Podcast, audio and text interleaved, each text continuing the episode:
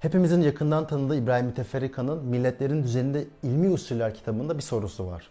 Diyor ki, nasıl oluyor da zamanında çok zayıf ve güçsüz olan batılı devletleri hiç yenilmeyen Osmanlı'yı yenmeye başladılar? Sonra cevabını da kendi veriyor Müteferrika. Çünkü akıl tarafından ürettikleri kurallar ve hukuk var. Bu sorunun etrafında şu cevabı da arayacağız. Neden sanayileşme ve endüstrileşme doğuda, Çin'de, Osmanlı'da, Hindistan'da değil de Avrupa'da ve özellikle de İngiltere'de gerçekleşti? Bu sorunun cevabını aramak için bugün bu videodayız Ömer. Güzel.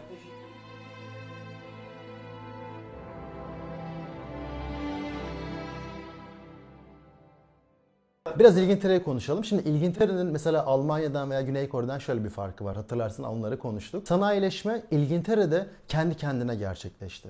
Yani orada bir devlet müdahalesi yoktu. Devlet orada sanayileşin, ticarete atılın, daha fazla yatırım yapın demedi. Ama ne konuşmuştuk? Güney Kore ve Almanya'da böyle bir devlet müdahalesi vardı. İngiltere'de ise aslında organik, kendi kendine yüzyıllar içerisinde gelişen bir süreç bu sanayileşme. Ve bunu da aslında yaşatan birkaç faktör var. Böyle tek bir faktöre indirgemiyor. Hatta bu tarihçiler arasında çok da böyle bir tartışma. Şu sebep oldu, hayır bu sebep oldu. Ben bugün aslında bütün sebepleri anlatacağım. Şimdi İngiltere'de neden gerçekleşiyor? Eğer şunu düşünüyorsak, orta çağda insanlar kafalarına göre yaşıyordu, herhangi bir kural yoktu, işte şimdiki gibi hayat regüle edilmiyor gibi düşünüyorsak yanılıyoruz. Orta çağda bile aslında hayatlar oldukça regüle ediliyordu. Tarım da öyle. Sizin hangi toprağa biçebileceğiniz, ne kadar biçeceğiniz, ne ekeceğiniz baya baya kurallarla düzenleniyordu. Ve İngiltere'ye baktığımızda aslında belli common dediğimiz ortak alanlar vardı. Köylünün bir alanı var, aristokratların bir alanı var ve köylerde herkes tarafından kullanılan common alanlar var. Aristokratlar tarımdan daha fazla ürün elde edebilmek için bu common alanları kapatmaya başladı. Enclosure movement. Burada aslında enclosure movement'lar gerçekleştikçe buradaki çiftçiler bu topraklardan itildiler. Nereye? Şehirlere. Ne zaman oluyor bu? Bu 12. yüzyıldan itibaren başlıyor ama özellikle 17. ve 18. yüzyılda pik yapıyor. Yani zirveye çıkıyor. Şimdi burada artık köylüler topraksız kalıyor ve nereye gidiyorlar? Büyük şehirlere gidiyorlar. Bu ne demek aslında? İşçi sayısının artması ve işçi ücretlerinin düşmesi demek. Şimdi bu İngiltere'nin bir artısı. İkinci şey, İngiltere diğer Avrupa ülkelerine göre politik birliğini daha önce sağlamıştı. Çünkü bir ada ülkesi. Mesela Fransa sürekli Almanya ile didişiyor, sürekli savaşıyorlar. Bu ne demek? Sadece siyasi birliğin hızlıca tamamlaması siyasi istikrar anlamına gelmiyor. Bütün bir ada ülkesi aslında daha büyük bir ekonomik market yaratıyor orada. Bölge ekonomileri daha büyük bir ülke ekonomisine dönüşüyor. Bu daha ucuza mal bulabilmek demek, daha ucuza işçi bulabilmek demek, daha fazla mal satabiliyorsun demek. E, Bu- Osmanlı'da da şey var. Ne var? Toprak bütünlüğü var işte bir sürü. Toprak bütünlüğü var ama Osmanlı bir imparatorluk. İmparatorluk merkez yönetimi fazla önemsemez. Mısır'dan vergisini alır, Yunanistan'dan vergisini alır. Orada sen ne yapıyorsun? Ortak bir yaşantı kuruyor musun? Ortak bir market var mı? Orada konuşulan dil ortak mı? Bunu umursamaz. Ama İngiltere siyasi bir birlik kuruyor. O da ekonomik birliğe, bir pazar birliğine doğru ilerliyor. Siyasi ve ekonomik birliği sağlamak için mesela çok fazla köprü inşaatı yapıyor, yol inşaatı yapıyor. Çünkü ekonomilerin birbirine bağlanması lazım. Bu da altyapı yatırımlarını geliştirerek oluyor. Ekonomide bir kavram var. Transaction cost. Sizin yatırımcılara birim maliyetini azaltmanız gerekiyor. Bunu nasıl yapıyorsunuz? Birincisi anlattığım altyapı yatırımlarıyla yapıyorsunuz. Köprü kuruyorsunuz ve ulaşımı aslında bir yatırımcı için ucuzlatıyorsunuz. İkincisi sen yatırım yapmak istiyorsan mesela Ömer o ülkede belli bir siyasi istikrar olduğunu inanman gerekiyor. Çünkü bu sene yaptığın yatırım eğer yarın getirisi olmayacaksa diyorsun ki ben bu yatırımı yapmam. Karlı değil. Giderim başka yere yatırım yapayım. İngiltere bu siyasi birliğini sağlayarak bu istikrarı da sağlıyor aslında. Üçüncü olarak o insanlara şu güveni vermen lazım.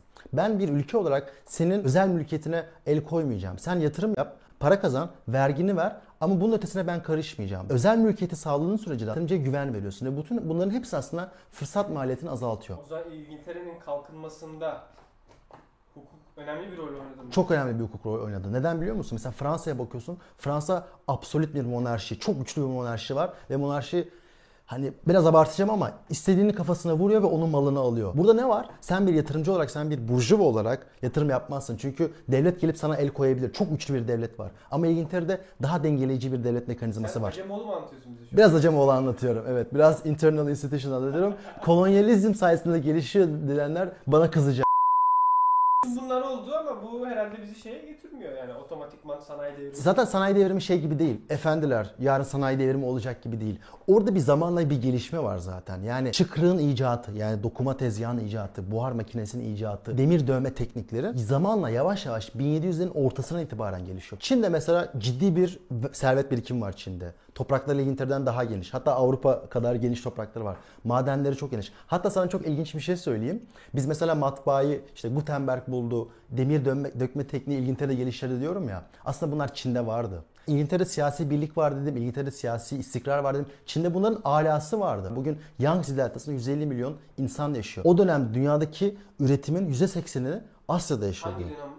18. yüzyıl. Dünyadaki nüfusun %60'ı Asya'da yaşıyor, %66'sı. Üretimin %80'i Asya'da gerçekleşiyor. Ve Yangtze Deltası da bölgenin böyle incisi. Nasıl mesela bugün Güney Kore'de Seul diyorsun. işte Türkiye'de yani Türkiye'de İstanbul diyorsun. İstanbul'da özel Silikon Vadisi e, değil. Silikon Vadisi diyorsun. Mesela Silikon Vadisi bugün Yangtze Deltası. Peki neden bunlar Çin'de gerçekleşmiyor? Aynı şeyler var. Şimdi Burada birkaç yazara var. Bunlardan biri Pomerantz. O da mesela Great Divergence diyor böyle büyük ayrım. Ben bu büyük isimleri çok seviyorum. Dünyayı keşfediyormuşsun gibi hissediyor. Bir de Mark Alvin var. Mark Alvin de Oxford'da okuyor. Bunlar böyle sürekli neden Çin'de de koşulların daha iyi olmasına rağmen, daha zengin olmalarına rağmen, siyasi iktidarın aynı olmasına rağmen neden gerçekleşmiyor? Birinci teori şu. Bazen çok güçlü olmak, bazen şartların çok iyi olması senin zararın olabilir. Çünkü değişmek istemiyorsun. Koşullar o kadar iyi ki. High equilibrium var burada. Her şey o kadar dengede ki sen dışarıdan bunu değiştirmek için herhangi bir motivasyona sahip değilsin. Hayatın her şey çok iyi gidiyor.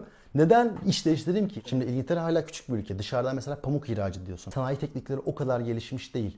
Mesela pamuk üretimi yıldan yıla dalgalanıyor. Düzgün pamuk üretemediğin için, tarım teknikleri tam olarak gelişmediği için bazı yıllar hasat çürük oluyor. Çin öyle değil. Çin o kadar büyük ki bir yıl bir bölgenin pamuk hasadı düşük olsa bile başka bir bölgeden pamuk geliyor. Veya senin günün sonunda daha iyi kazma geliştirmene gerek yok. O kadar fazla insan var ki Çin'de İşçi, işçiler çok ucuz. Teknolojik inovasyon yapma motivasyon azalıyor Çin'de. Çıkrık hikayesini anlatayım Çin üzerinden. Dedim ya Çin'de 14. 15. yüzyılda Avrupalıların 18-19. yüzyılda icat ettikleri şeyler vardı. Mesela çıkrık yani o dokuma tezgahı.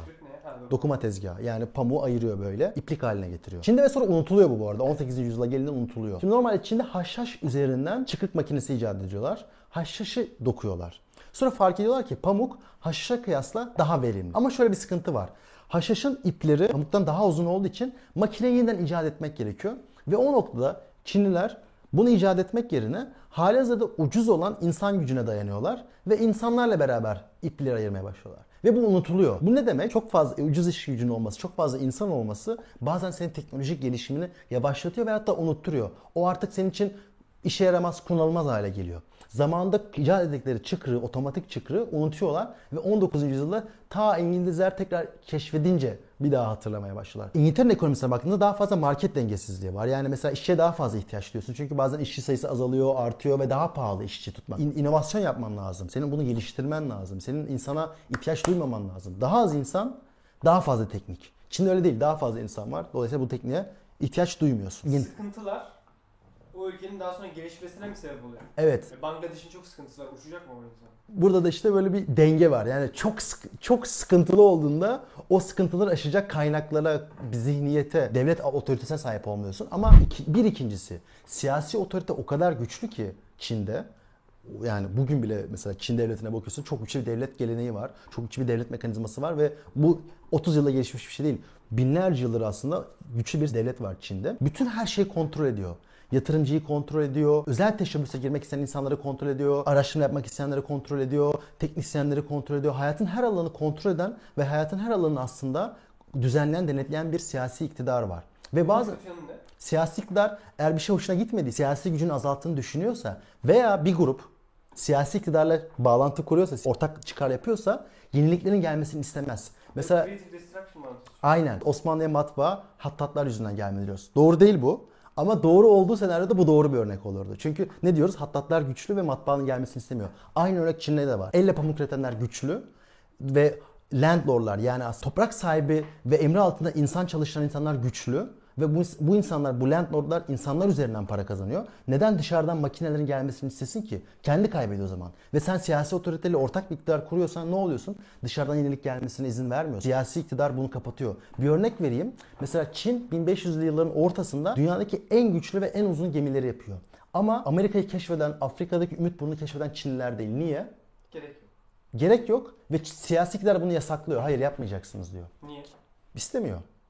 İstemiyor. Magellan gibi bir sürü kaşif Fransa'ya gidiyor, İngiltere'ye gidiyor, Almanya'ya gidiyor ve birçok kral tarafından reddediliyor.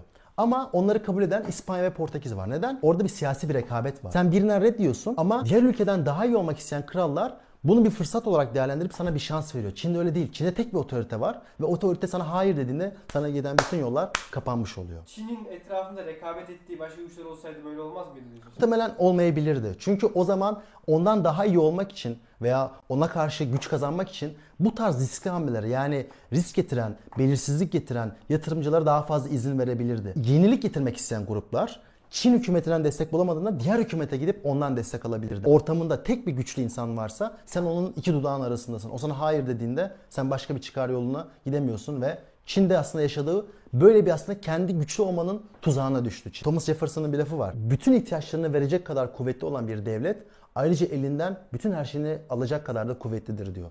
Dolayısıyla Çin'e baktığımızda sana her şeyini verecek bir devlet, sana her şeyini verecek bir kaynak coğrafya, kaynak yapısı aslında senin daha fazla ileri gitmeni engelleyecek bir ceberut olarak da karşına çıkabilir. Dolayısıyla senin inovasyon yapmanı engelleyebilir. Aslında aradaki temel fark bu. Çin ve İngiltere'ye baktığımızda. O yüzden mesela sanayi devrimi Batı'da İngiltere'de gerçekleşiyor ve dalga dalga yayılıyor. Çin ise buna ihtiyaç duymuyor, kendini kapatıyor, politik otorite buna izin vermiyor ve daha sonrasında gelişen Avrupa'nın 100 yıl, 150 yıl kolonisi oluyor. Evet Yaşar'cığım hiç kültürel argüman vermedin yok mu bunu kültürle açıklayan? Ben çok severim o açıklamaları. Var, var. Yani Timur Kuran var mesela. Osmanlı'nın geride kalmışlığını İslam'a bağlarak anlatıyor. Yani Oo, yani, tehlikeli laflar. Bunları kurmayalım. yani Bunu, bunu merak edenler arasın arasın. Yani diyor, çok ufak bir reklam vereyim. Mesela vakıf sistemi nasıl oluyor da şirketlerin kurulmasını engelliyor. Avrupa'daki şirket mantığı nasıl Osmanlı'da kurulamadığını ve vakıflar üzerinden ticaretin döndürüldüğünü anlatıyor. Buna dair bir video çekeyim. Burada anlatmayayım. Ona dair bir video çekelim. Orada konuşalım. Güzel. Aynen Osmanlı neden gelişemedi. Teşekkür ederiz Yaşar. Ben çok keyif aldım bu videoda. Her geçen video kendini geliştiriyorsun. Ben Bir teşekkür sorun ederim. var mı? Bu seriyi beğeniyorsanız ve diğer videoları beğeniyorsanız videoları beğenmeyi ve paylaşmayı unutmayın. Ve sorum şu. Sizce Çin'in son 50 yıldaki kalkınmasının temel sebepleri neler? Bunun hakkında ne düşünüyorsunuz? Çin dünyanın süper gücü mü olacak? Bunun hakkında yorumlarınızı aşağı yazabilirsiniz. Görüşmek üzere. Kendinize iyi bakın.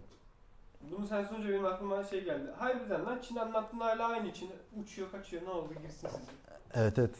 Zaten mesela Çin'in o kadar büyümesi çok şaşırtıcı değil. Adamlar zaten dünya şeydi yani bir noktada gibi falan. Neyse yoruldum artık. Yani.